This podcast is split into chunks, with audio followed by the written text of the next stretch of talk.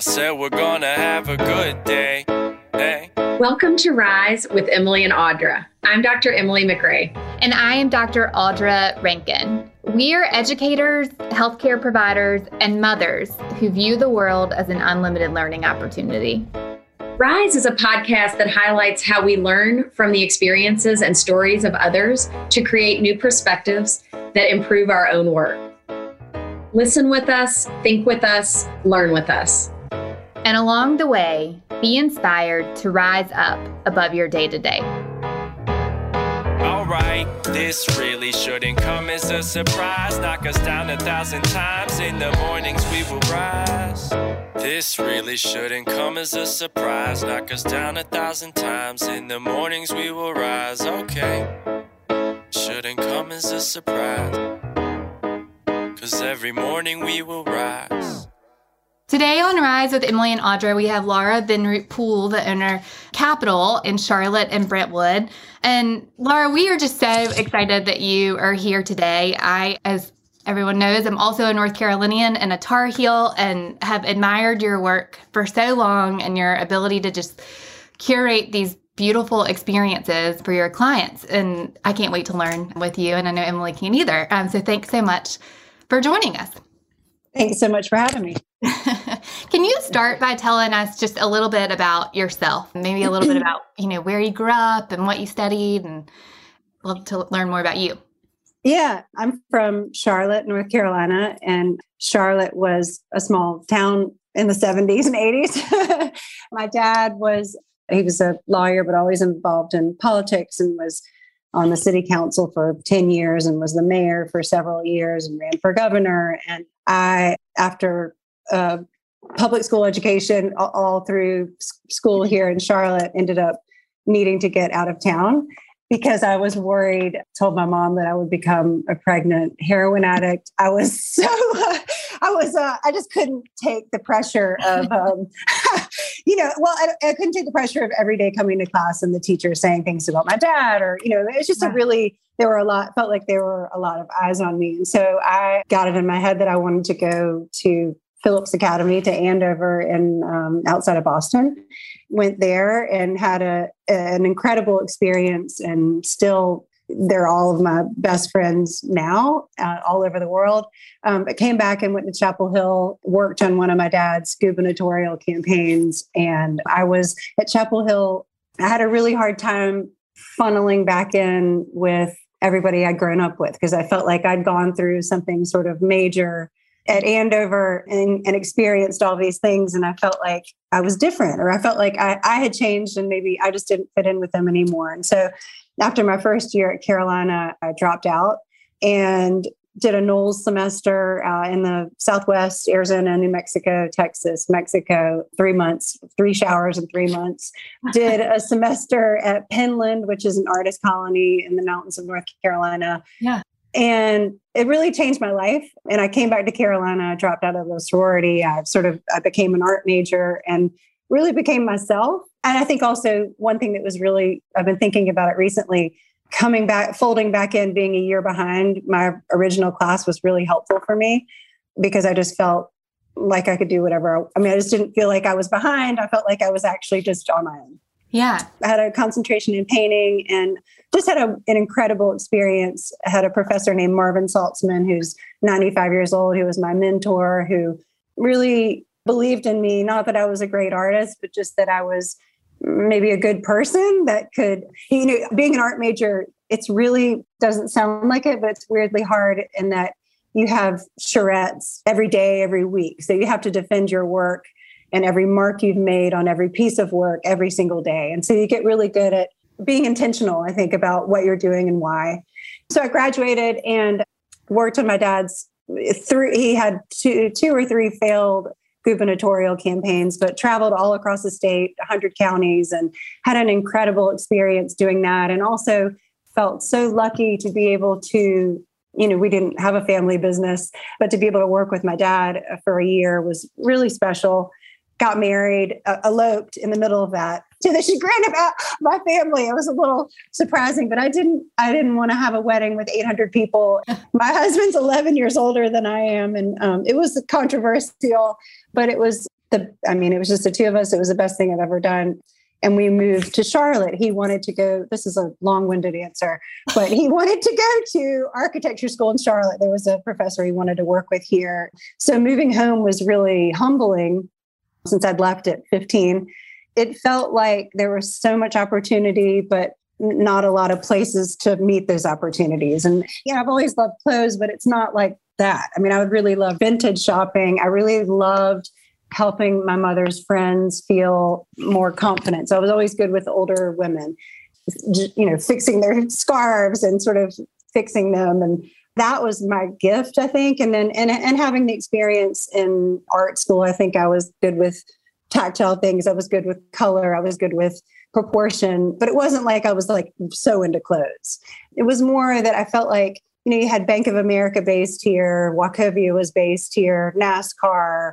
It's a city of 1 million people.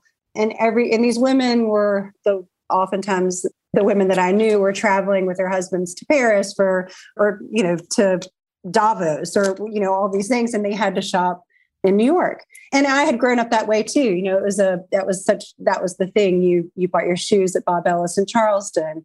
You went to New York once or twice a year. It just wasn't good enough for me. And I think I had grown up in this family with my dad and all of these people of that generation that were building Charlotte, I think, that always believed that Charlotte, we could do it ourselves, that we could become this city and we could make it ourselves. And so I sort of had a little bit of that in me and thought, I'm just going to do it. And with zero money from anybody, I just sort of made it up. I didn't make it up. Harry and I, my husband and I made it up. He built it with me. We did literally every single thing. I was the first and only employee for several years. And I didn't have any background in it. It wasn't something that in clothes nor in business. I'm an art major. So I became good at knowing what I really couldn't do and hiring or having people help me do it, like a great accountant, great bookkeeper. And then it just built it along the way. I don't know if that was that. That was a long answer. No, who I am and where I'm from.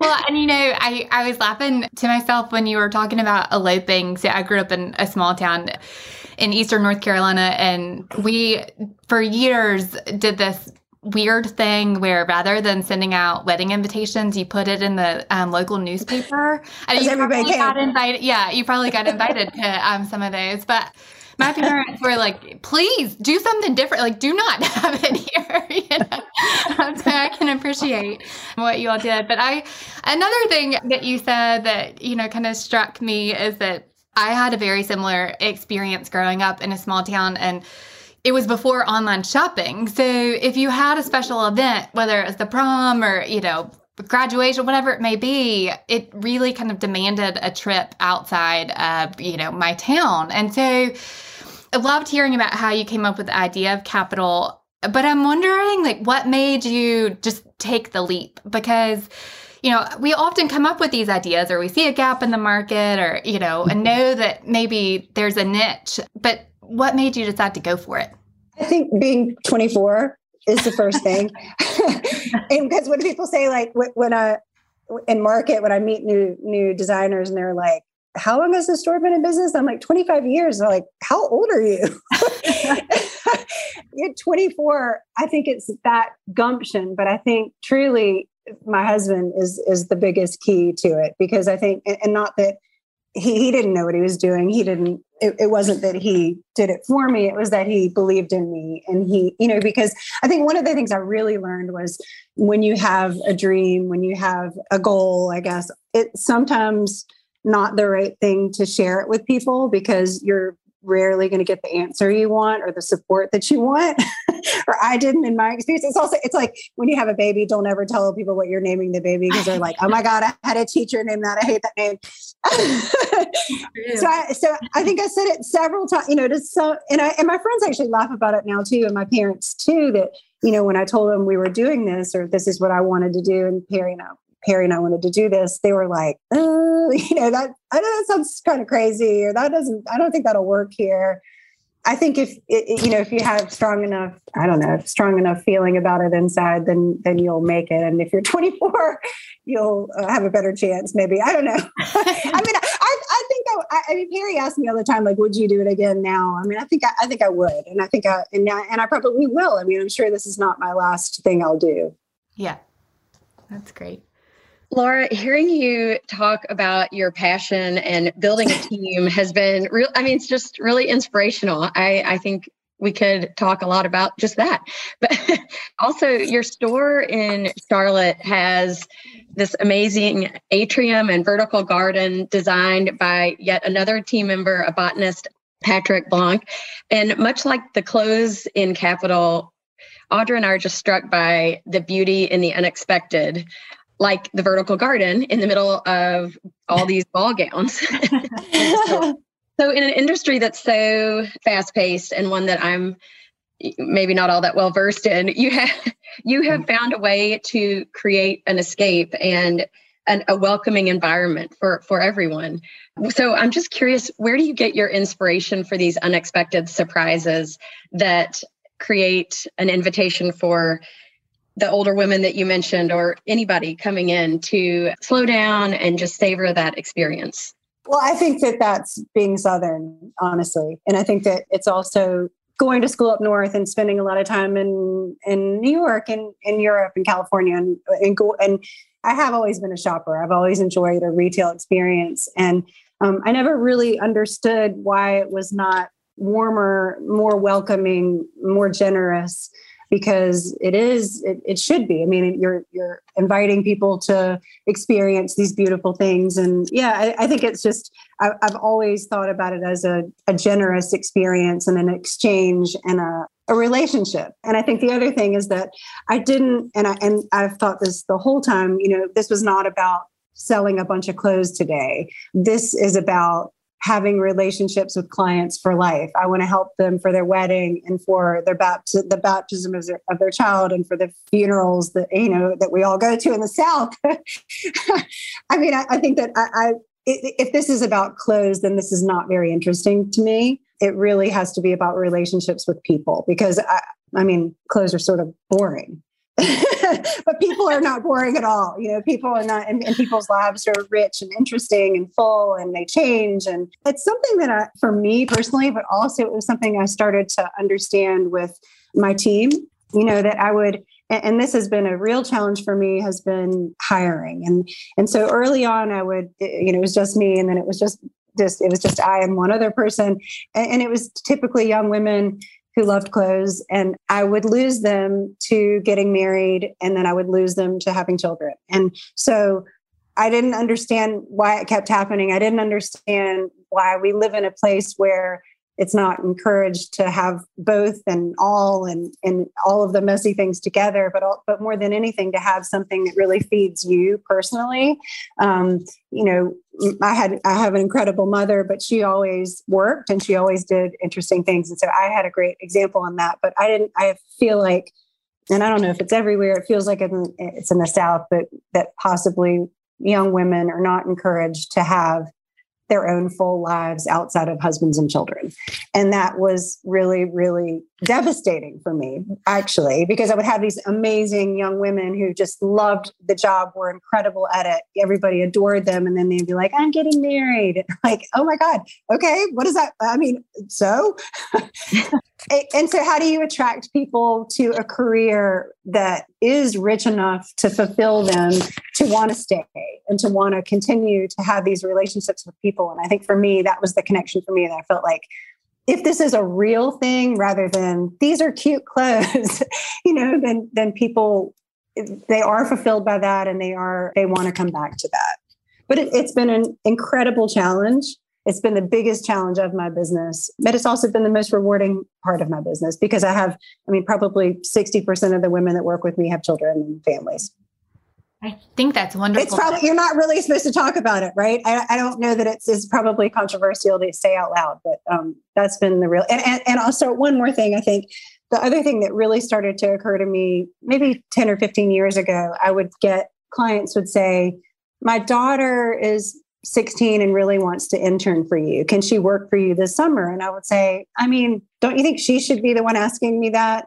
And then I got really kind of mad about it. And I said, like, don't Don't ask me that. If she wants to, she can send in a resume. Well, she's never had a job. I don't really care. What does she do on the weekends? You know, learn how to make a resume, learn how to, and then I would get, and then often the young women would be, I don't know, it was, they weren't serious about it. They rolled their eyes when we, you know, asked them to steam things.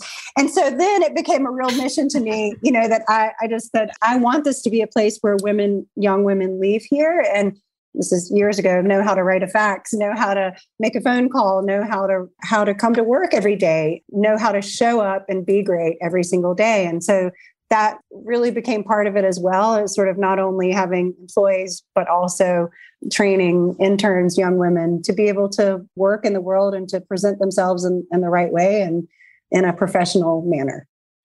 Laura, I love that. Go ahead. I digress.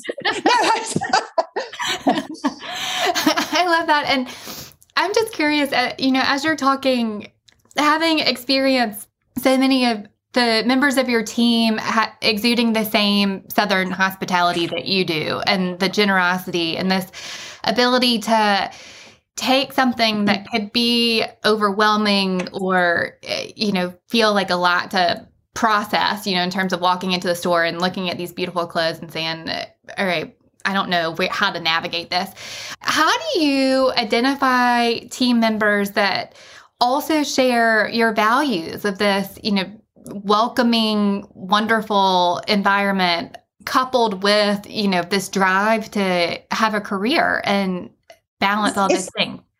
I would say it's two things. One, it is, I've never brought a list of questions to an interview. I mean, it's just about, and I've also never focused on hiring people that have a background in fashion or a degree in fashion merchandising. I prefer a Russian history major. I mean, I want people that can talk. I mean, you know, I think about my brother as a doctor, and he swears the reason he got into medical school at Carolina was because he was a Southern history major, and he was the only person applying that had that background. I mean, I think you have to be able to communicate and relate and talk to people.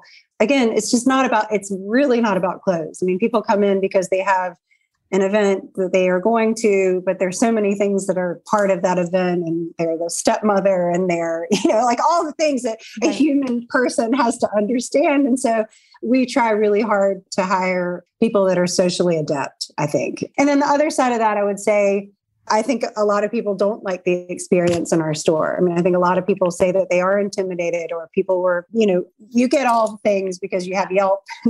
Right. And I think that, I don't know that any person in our store has ever been unwelcoming to people, but I also think that we're not for everyone. Mm-hmm. And I think that's okay. Our clothes are not for everyone. Our experience is not for everyone. And I think being okay with that is really important, and understanding that you can't be everything to everybody. Mm-hmm. So do what you do and do it well. Be kind to everyone, of course. Be warm and welcoming to everyone, of course, because that's the human. I mean, I think humans want to be that way. I don't think that they want to be rude or unwelcoming. So that's their natural instinct. But I think just making, I don't know. I went to one of the most incredible trips I took was to Jaipur in India to visit some jewelers that we work with. Jaipur is it's the last place that hand cuts stones. And I think 80% of the world's stones are cut in Jaipur in India. And we were at a place called the Gem Palace, which makes these, you know, unbelievable, all the jewelry for the Maharajas for the last several hundred years. And you go in there and you're upstairs in the atelier, and they're having you try on $1 million necklaces, and they're not, nobody's like, there's no white gloves. There's nobody watching you. There's no, in that experience of just having the freedom to really feel how things feel, and not have it be about price or value, just about like, isn't this beautiful? Isn't this spectacular? Doesn't this feel amazing on your skin? All of those things. I don't know. I think that I definitely feel a little bit of that in the store. Like, I don't think everybody has to buy things, but I do love for people to come in and appreciate the art that these designers have made.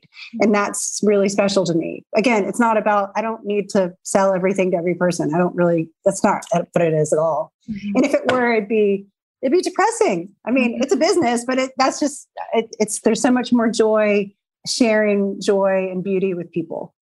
I love that. I do too. And Laura, I'm sitting here thinking something, just listening to you talk, Do you think that the fact that you spend so much time getting to know your clients and making this an experience for them, something that's about them, do you think that that helps you curate your actual collection that you have, or informs who you invest in as a designer, or what makes you select one designer over another? Yeah, absolutely. I mean, I definitely have my taste level, which is not everybody's taste level. I mean, it's my own thing that I think is beautiful. And I think we all bring all of our past and all of these images of our moms when we were little and what she wore to Easter Sunday, or their pictures of her at the prom, or our beautiful babysitters and their corduroys and suede clogs and Bermuda sweaters. You know, like we all have our references from our whole lives. So we all have our things that we think are beautiful. But ultimately for me, I mean, my job as a buyer is to provide things that for my clients to wear that they need for events. It's to meet their needs. And so there are a lot of designers that I love, but I know that they don't really make sense here. They may make sense in our LA store. And actually we do have some things that they carry that we don't, because it doesn't make sense in this world. I mean, I don't know if it's not this, you know, it's so funny because sometimes the LA girls will say, where do people wear that? And I'm like, people wear that to the grocery store here, but or Bible study, you know, and they're like, oh, we don't have that here, but you know, and so all of it, 100% of it. I mean, I would say a lot of it is my bias and my references and the things that I think are beautiful. But I would say really 100% of it is, do I have the clients that need this? I mean, that would love this and can wear this. Because I say that often in appointments, that people say, this is our best selling dress. And like, my client can't wear that. Yeah. Right. Right. I guess. And in follow up, do you think I just loved hearing you talk about, you know, trying to find employees with different backgrounds and people that can bring different, you know, suggestions to the table. Do you think that also helps inform different styles that you bring into the store? Absolutely. And always, I'm 50. My young buyers on my team are always way younger than I am. And so they have different opinions. And I think, yeah.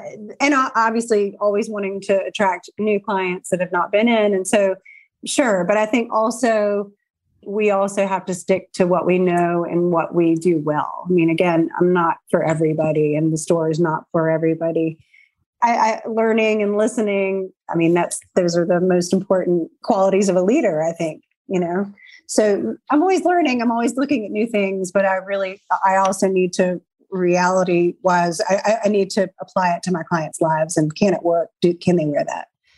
This is kind of a silly thing, but Albert Elbaz, who is the designer of Lanvin, he was so spectacular. He died of COVID, but it was one of our biggest brands for years and years and years. And it was just so special. And he was so special, and he loved women. And he did this, and we sold a ton of gowns of his. And this one season, he did these beautiful, beautiful gowns that were sort of that paper bag waist and kind of came down, and they were above the ankle, well above the ankle. Sort of that Jackie Kennedy 60s silhouette. It was beautiful. But I said to Albert, I really can't sell this. I love all these gowns. I can't sell it in the South because you can't wear a gown that is above your ankle to a debutante ball, to a opera gala, to a wedding. I mean, it's just not something that we do here. And as chic as it is, we can't do it. And I had to pass on 10 gowns from that season from my best-selling vendor, just because it was just, and they wouldn't make them longer. So, I mean, it's just stuff like that, you know, it's silly stuff, but I think it's also the advantage we have over a department store, say, that has doors all over the country. I do think that's a specific thing of the South. And I think that thankfully I know that because I live here and my buying team is here, and we all sort of know that it's beautiful, but you just can't wear it here. So I think that's so important to know, you know, who you're serving, and that influences so many decisions, whether it be in fashion or healthcare, you know. One of the things that you talked about that I want to kind of circle back to is your trip to India and just your buying trips and your genuine appreciation for travel and beauty. And it seems maybe just curiosity about the world and people and relationships. And I just love that. And I often say to Emily or my my daughters or, you know, whoever, I feel like I try to view the world through a different lens. And I think that every opportunity and person is a learning experience and something that I can, you know, take something valuable from. And you strike me as like-minded person, as someone who views the world through a completely different lens,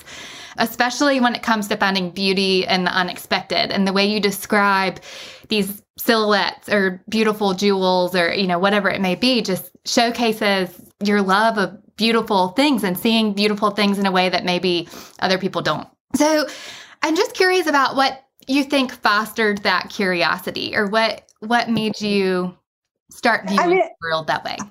I do think it's a Southern thing, actually. I mean, I think we love stories, you know, and my grandmother was from Alabama. She could tell the best stories. And so I think that, I mean, curiosity is the most important, mm-hmm. the most important thing in the whole world. And so, I mean, once you've lost curiosity, I think you've sort of lost everything. But I grew up in a house that I think my parents are really fun to be with, because they are very curious and they want to know how you got here. Like, what was your trajectory? You know, why are you here sort of thing? You know, what was the path that you took? And for everybody, and from, you know, the waiter at the restaurant to, I mean, everybody, that's just how I grew up. And so I think it was, I had a great model and them, and I've just always loved stories. And so I've always loved traveling. Another thing I think is pretty interesting is that, for example, we have a huge shawl business. We sell shawls very, very well. And we sell handmade, you know, shawls made in cashmere, hand embroidered, and also shawls hand embroidered in Mexico. And so, but seeing, I think a lot of that was from me traveling and seeing how women wore their clothes, and to see how they, you know, wrapped their shawls and why they wore shawls and what occasions they did, and how they carried them and all that, and sort of, and modeling that for clients. And now we have a bananas shawl business. Like, you can't even believe, I mean, I have women that have closets, just stacks of shawls, because it weirdly really does make sense in the South, because there's the air conditioning and there's so many different temperatures and all that, and travel and things like that. But I think, again, it's back to that sort of learning and listening and observing, and also just respecting other cultures, and I don't know, just enjoying discovering beauty in all places. I mean, right. On the subway in Paris. I mean, everywhere. Yeah. But it also, and it's also, it's not clothes. I mean, it's food. It's the way people hold hands when they walk down the Seine. I mean, it's all, you know, just all the things. I don't know. I am absolutely a lover of life, and completely curious about everybody and everything. Yeah. Yeah. I've thought so much about that. I have an 8-year-old and a 3-year-old. And one of the things that I have started to ask them every night at dinner is, what is one thing that surprised you today? Because I want to hear what they're, you know, what they've learned and what they're curious about. And it has been so much fun to hear what their answers are, because they're curious. You know, everybody is curious, but what you pick up on and that beauty is so fun. It's so much better than Rose and Thorn, because I always thought Rose and Thorn was so negative. I was like, I know. Thorns today. I know. That's so funny. That's how we started, you know, because you want to teach your kids about feelings. And I thought the same thing. I was like, why do we have to talk about the bad things? Like, I understand we need to, but what if nothing bad happened? You know? I agree. We made a pivot. Laura, I've heard you mention, maybe it was in an interview or one of your podcast episodes, that when you're traveling, you will often spend a few days exploring something that's unrelated to fashion. How does this recharge you? Or do you think that does recharge you? I mean, I don't often do it. I always do it. Every time. I love it. Yeah. And it actually always happened after the recession. We almost went out of business in the recession, 2008, 2009. Because, as I mentioned earlier, we're based in the town where Wachovia was based and Bank of America was based, and it was devastating. And I really, once we started to travel again and do our buying again in Europe, I just said, this could go away in a second and I'm going to appreciate every minute of it. But the other part of it was that I have a 17-year-old daughter and a husband, and it was very hard It's really hard for people to understand what a buying trip is like, but it's 10 appointments a day for 7 to 10 days. Mm-hmm. And not only that, there are a couple of things, a part of that too, that are interesting. It's also selling yourself in an hour window to a vendor, telling them all about who you are, why you are, what the store's like, why they need to sell to you.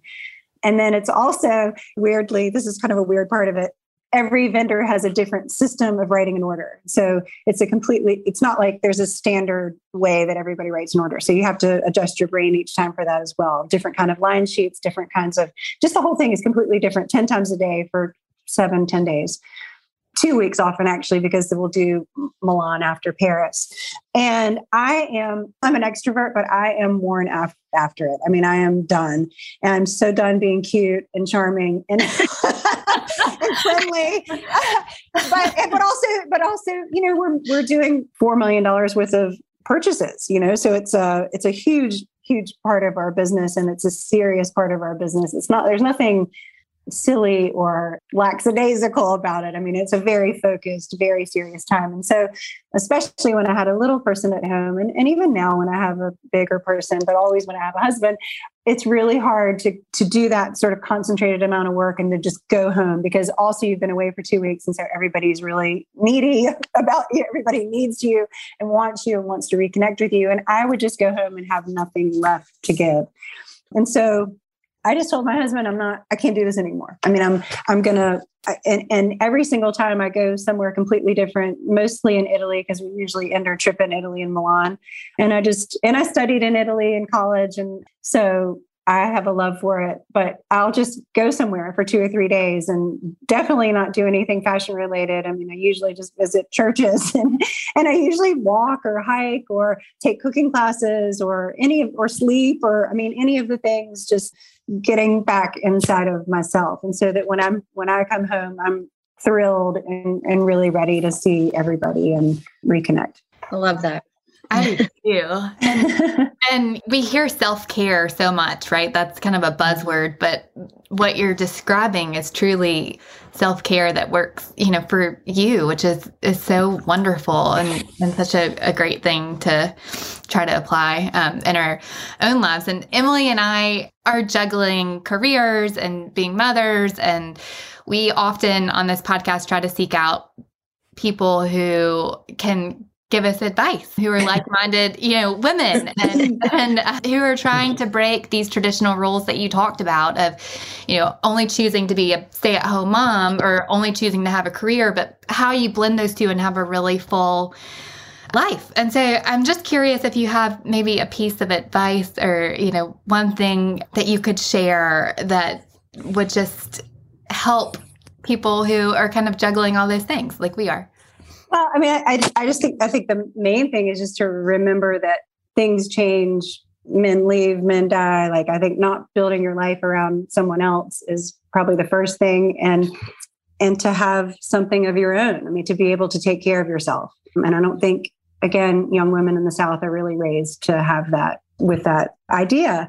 Other than that, I mean, I don't know. I'm coming off, I'm a year out of a breast cancer diagnosis and had a mastectomy this year, reconstruction. So it was a rough year, but it was the best year of my life. And I think to have 6 months of being able to convalesce has been really interesting, and to be able to reflect. And I don't know.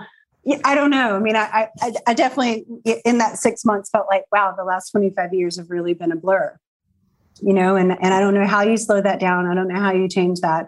I'm hippy dippy. I've done all the things. I meditate, I exercise, I see the hippie doctor in LA. Like, I mean, I've done all the things, and it didn't help me it didn't prevent me from getting breast cancer. So I don't know. I mean, I don't know the answer, other than I think the thing that I came out of this year feeling, number one, was incredibly, incredibly grateful that I have the family and friends that I have. I mean, I can't believe how loved I have felt and cherished and taken care of. But I also think have never been so grateful for having built a career for myself, you know, for have something to come back to that I'm so excited to do, that I wake up every day excited to do. I mean, that's the biggest gift of the world. Yeah. I mean, I think if I came off of this and didn't have anything to go back to, I think that would be really, really tough. Mm-hmm. And, you know, just not building your world around your children and your husband. I mean, that's dangerous. That is definitely going to let you down in some way. Again, probably not a popular thing to say, but it's an honest thing to say. No, I love that. I love your honesty. And I think it's so true. And sometimes I think it's hard for us we don't want to think about situations like that, right? And we don't want to think about getting sick or someone dying or someone leaving or your kids growing up or, you know, but I think that it's so wonderful to think about because it's empowering to, you know, make something that you're proud of that's yours and not attached to, you know, something else. So, well, and also to have been able to recover for 6 months and know that I built a team that was way better at everything that I ever was, and to come back to it better than I found it, I mean, better than I had left it, is extraordinary and a real, real gift. It's a gift. So we like to end our podcast with a couple of rapid fire questions. So we ask everybody the same questions, and these are just short answer, first thing that comes to your mind. So our first question is, what is your favorite leadership quote or book? I love a woman named Sarah Wakeman, and she wrote a book called Reality-Based Leadership. And she's out of like Nebraska or something, but I've seen her speak. I've read her book, and all of my team has her book. She's just, it's a real no nonsense kind of no more drama, like show up, be great. That's what you do every day. Okay. I'm gonna have to add that to my reading list. Yeah. She's great. Laura, what is one thing on your wish list related to healthcare? It sounds a little self-absorbed. I've just talked about my breast cancer, but I have celiac disease, and I really, really wish physicians were better versed in nutrition. And I wish I'd been tested a long time ago, because I was only diagnosed several years ago. And I think that it caused a lot of problems, and it was a really simple answer. And then past that, I guess I wish there were a cure for celiac. And I wish that people understood it more, because I think, you know, you have so many people who are not eating, who are eating gluten-free because they like it, and sort of messes up the people that actually, it's an autoimmune disease that can cause lymphoma. And I mean, it's a pretty serious disease, but it's a weird disease because you leave the gastroenterologist and he says, you have celiac, and you're like, okay, what next? He's like, that's it. You have celiac. So you just can never eat anything with any wheat in it again, you know, goodbye, good luck. So it's sort of you're on your own. And I think actually, I will say back to breast cancer also, I do think that it was celiac's pretty lonely, and breast cancer was pretty lonely. I mean, it's a pretty lonely process, and maybe just life is lonely. I don't know, that maybe you ultimately have to go through all of it yourself. It doesn't feel like you have a ton of support. Sorry. I'm sure you're really supportive. No, I love your honesty. Again, it's refreshing to hear. You know, that's how we learn and get better. Yeah. And And the nutrition part, you know, I think physicians, like, I mean, my brother, again, he's an ER doc, and I think he had one day of nutrition, you know, like there's no, and it has been a huge part of my health, you know, just that one simple thing. I wish people knew more about it and knew about it earlier. Well, and you know, you're so right, because so often as healthcare providers, we're trained to give a diagnosis and a, you know, list of things that you do to make it better. But particularly now, you know, coming off a pandemic and just everyone being overworked and, you know, trying to squeeze in as many patients as you can, you know, I think the thing that gets lost every visit so often is, you know, that relationship building and how are you feeling and how does this translate to your life, you know, outside of this exam room. And it's something that really impacts your overall health and is something that can easily be forgotten because we're not billing for it and it doesn't directly link to our treatment plan. And it should. It absolutely. Well, a great bit of advice that my brother had when I was 24 and moved back to Charlotte was, he said to find a doctor, to find a GP that was a woman that was my age so that we could age together and have a lot of the same problems. And it ended up being a friend of mine that I grew up with who went to Andover with me also. And she's been my doctor all along the way. She's a couple of years younger than I am. So I'm having, I had my perimenopausal symptoms happen before she did, but it's been really, really helpful to have somebody that can relate to things. That was a great piece of advice that he gave me. And so what it is. And Emily, I know I feel this way. I'm sure you do too. We both work in pediatrics, and I'm so much better now that I'm a mother. That you have children. Yeah. And I understand that the advice that I give is just total baloney sometimes. And then not poop sometimes, whatever it may be, Yeah. But it's so true. It's so valuable to have that life experience outside. So our last question is, as I've said, we believe in the value of lifelong learning, and we want to know if you can learn anything new, what it would be. I mean, I think it's all the things. It's, Italian, Spanish. I like my French to be better. I think it's just more, I would love to never lose my curiosity. I think that's the most important thing. I think once you're, they say if your relationships aren't growing and they're dying, I think if you're not still curious, you're not alive. So I think it's that, because I'd love to learn all the things. I'm open to it all. I am too. That's beautiful. Thank you so much.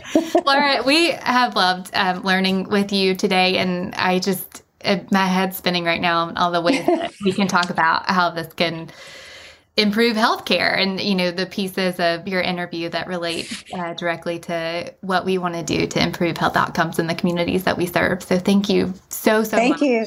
Thanks. I hope it wasn't too fashion heavy and too fashion boring. It was fascinating. I loved every second. Absolutely. Yeah. Well, thank y'all. So nice to talk to you. So nice to talk to you. Thanks so much. Okay, Emily, let's debrief. I have admired Capital and Laura Vinroot Poole for years, and I was so excited to have her on Rise with us. I've always stopped to reflect on things that I personally have thought are beautiful, whether it be a hydrangea or a North Carolina longleaf pine or a chili cheese dog, which is really my love language. But I've recently found myself looking and seeing beauty and things that are even more unexpected, from books to music to building community by sharing a good meal to sidewalk chalk shaped like ice cream cones with my girls. I just believe that there is so much benefit in understanding and also appreciating the richness of the world around you. And I loved that Laura reminded us of that throughout the interview. I agree, Audra. But I have to say that when you floated this idea to me, I was struggling to make a connection. On paper, Laura is a business owner whose business is clothing and accessories. I don't know much about high-end fashion, and at first glance, it didn't seem that there would be much overlap with healthcare providers. And quite honestly, I was really surprised at how much I learned today. I'm glad. I love a pretty dress or pair of shoes. So I was hooked from the beginning. But what I love more than those things is learning from people. And I think that we learned a lot from Laura. One of the overarching themes that I took away from the interview was how her business isn't about the merchandise in the store. And she emphasized that over and over again. She emphasized that her business was really about the people. That's right. And Laura talked quite a bit about being from the South also. She contrasted it with other cultures, both within the United States and internationally. Being warm, welcoming, and generous, inviting people to experience beautiful things, that isn't about clothes. It's about building relationships. She said her business can't only be about the clothes. That isn't interesting. Or maybe not to everybody.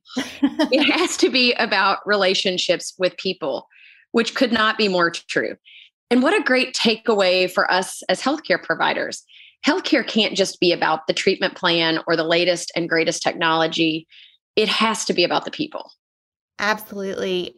I loved when Laura talked about developing these lasting relationships with her clients.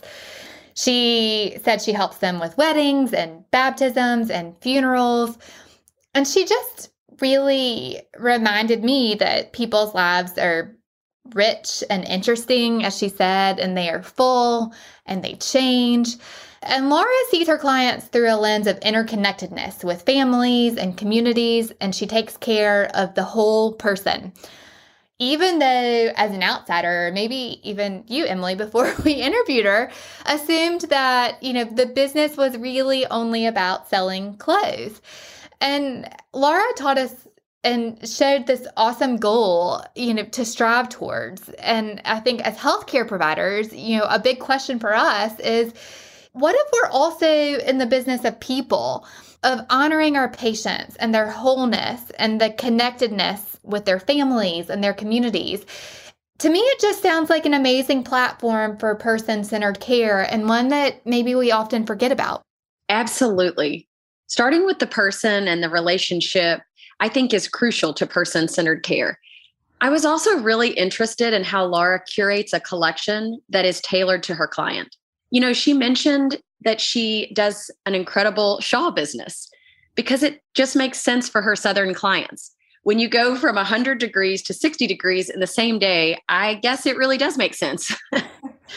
She also mentioned that she didn't buy dresses from a longtime friend designer because she knew it didn't translate to her clients' lives in the South. She recognized that although some things work in one area, they may not work in another area. That is so true. And I can attest to change in temperatures and what to wear to a Southern wedding. But the takeaway here, I think, isn't about floor-length gowns or beautiful shawls. It's how we can apply the idea of a curated collection that works for clients to healthcare. So how often do we prescribe a medication or a treatment that doesn't translate to the patient's lived environment? I thought about this as Laura was talking, but as a brand new nurse practitioner interested in childhood obesity prevention, I was so guilty of this. I would say to my patients and their families, oh, just go buy fresh fruits and vegetables from the grocery store. And my families didn't have grocery stores with fresh fruits and vegetables. Or I would say, go outside and play for 60 minutes. And they didn't have safe places to play. And to translate that back to Laura and her work at Capital, the collection that I was offering in healthcare, it just like Laura, didn't work for a Southern wedding or a 40-degree shift in temperatures. I wasn't thinking about my client and what worked for them. And I certainly make mistakes, but I think that this is a mistake, that this idea of not taking in the whole patient and even community when providing care, I think it frequently happens in healthcare. For sure. And it's incredible, Audra, how much we have learned over our careers, because I would say that I made similar mistakes along the way. After the interview, I have thought so much about the importance of relationships and curating a plan of care that actually works for our patients, which, again, this is an unexpected connection to a high-end clothing business. I thought that Laura also brought up some really interesting points about relationships with her team. And Emily, we talk about this all the time, but so often in healthcare, we're focused on education and training. And we define people by their backgrounds and experiences, often to a fault. And I just loved that Laura said she has never brought a list of questions to an interview and has never really required a background in fashion merchandising when interviewing potential members of her team. Now, stick with me for a minute, because obviously we have to have training to perform a variety of skills in healthcare. That goes without saying. But I'm wondering if we can learn from how Laura builds her team and places much emphasis on how our team members can communicate and relate to people. It's about healthcare, but isn't it also about relationships? That's what we've been saying for the past few minutes. And as we think about our values as a profession, do we give extra points for being welcoming and kind? And if we did, do you think that would change the overall patient experience and maybe our work experience? I agree. And that was well said. I think in healthcare, the secret sauce, if you will, is finding the balance in the training and the relationships. I was also so impressed with how Laura mentored her team. she mentioned that she was losing a lot of team members to life events. And in healthcare, we see that as well, or perhaps it's because of burnout. As a mentor to younger healthcare professionals in my career, I found myself wondering how we can create an environment where our team can show up, can learn and grow and be great. It's not just about hiring that individual. It's about investing in the person. And then to take it even further, understanding what feeds them and how they can thrive. So often, I think that we find ourselves in survival mode. It would definitely be nice to look at the entire situation. And it was nice to be reminded to go back to those relationships. I feel like we're talking a lot about relationships. And we talked about relationships with people, with our team, with our patients. But also, Laura highlighted one of the most important relationships, which is how to take care of yourself and your relationship with yourself. And she talked about how she, after she travels these international markets, she makes time to stop and recharge and see the beauty in travel, in food, in churches, you name it. And I always talk to my girls, I'm sure you do too, Emily, about how we all can fill up our bucket. That's our term for, taking care of ourselves. And for my 4-year-old, that may be a scooter ride to the park. For Laura, that seems to include finding beauty in the unexpected and being curious and reconnecting with herself. And as I was thinking back about our interviews, Emily, I don't know if you agree with this, but I think we ask so many of our guests how they recharge, especially women who are juggling a lot of different balls in the air. And although we get all these random tips, I don't know that you and I honor the importance of why we asked that question to begin with. And Laura reminded me that at the end of the day, that question is so important because we have to be able to take care of ourselves so that we can take care of others, whether that's our family, our colleagues, or the patients that we're serving. Yes. Life is going to throw us curveballs. Perhaps it's the loss of a loved one or changes in relationships or a global pandemic or even a breast cancer diagnosis when you feel like you've done all the things right. I think acknowledging that these things are going to happen, having the tools in our toolbox to deal with them, and then to not be afraid to ask for the time to do so is such an important part of our own personal health and well-being. I couldn't agree more. And I want to end with one last thing, and it's about lifelong learning. So we believe in the culture of lifelong learning, and we talk about it all the time. And maybe some of our listeners feel like we talk about the spirit of inquiry on the show a little too much. In fact, when Laura said that she had a business that really maybe wasn't for everyone, I laughed because a culture of lifelong learning may not be for everyone either. But if it is, and I hope it is if you're in healthcare, I hope that one of the biggest takeaways of this interview was the power of curiosity. Laura said, if you're not curious, you're not alive. And I loved that. And I hope that this episode reminded you to listen and to learn. And to remember that curiosity can lead to beauty. And whether it's new places or food, learning about cultures and different communities, or even just honoring how people hold hands when they're walking down the street or when they are receiving something as scary as a cancer diagnosis. Being curious about those experiences ultimately informs how we deliver person-centered care. Audra, Laura reminded us that our business isn't just about healthcare, it's about the people. 100%. And just like our business isn't about healthcare, we always like to say that this podcast isn't about healthcare. It's about how we learn from the experiences of others to make healthcare better. Thanks so much for learning with us. Rise with Emily and Audra was produced with Resonate Recordings. The original song, Rise, was composed and performed by Alex Crum. All right, this really shouldn't come as a surprise. Knock us down 1,000 times. In the mornings we will rise. This really shouldn't come as a surprise. Knock us down 1,000 times. In the mornings we will rise. Okay, shouldn't come as a surprise, 'cause every morning we will rise.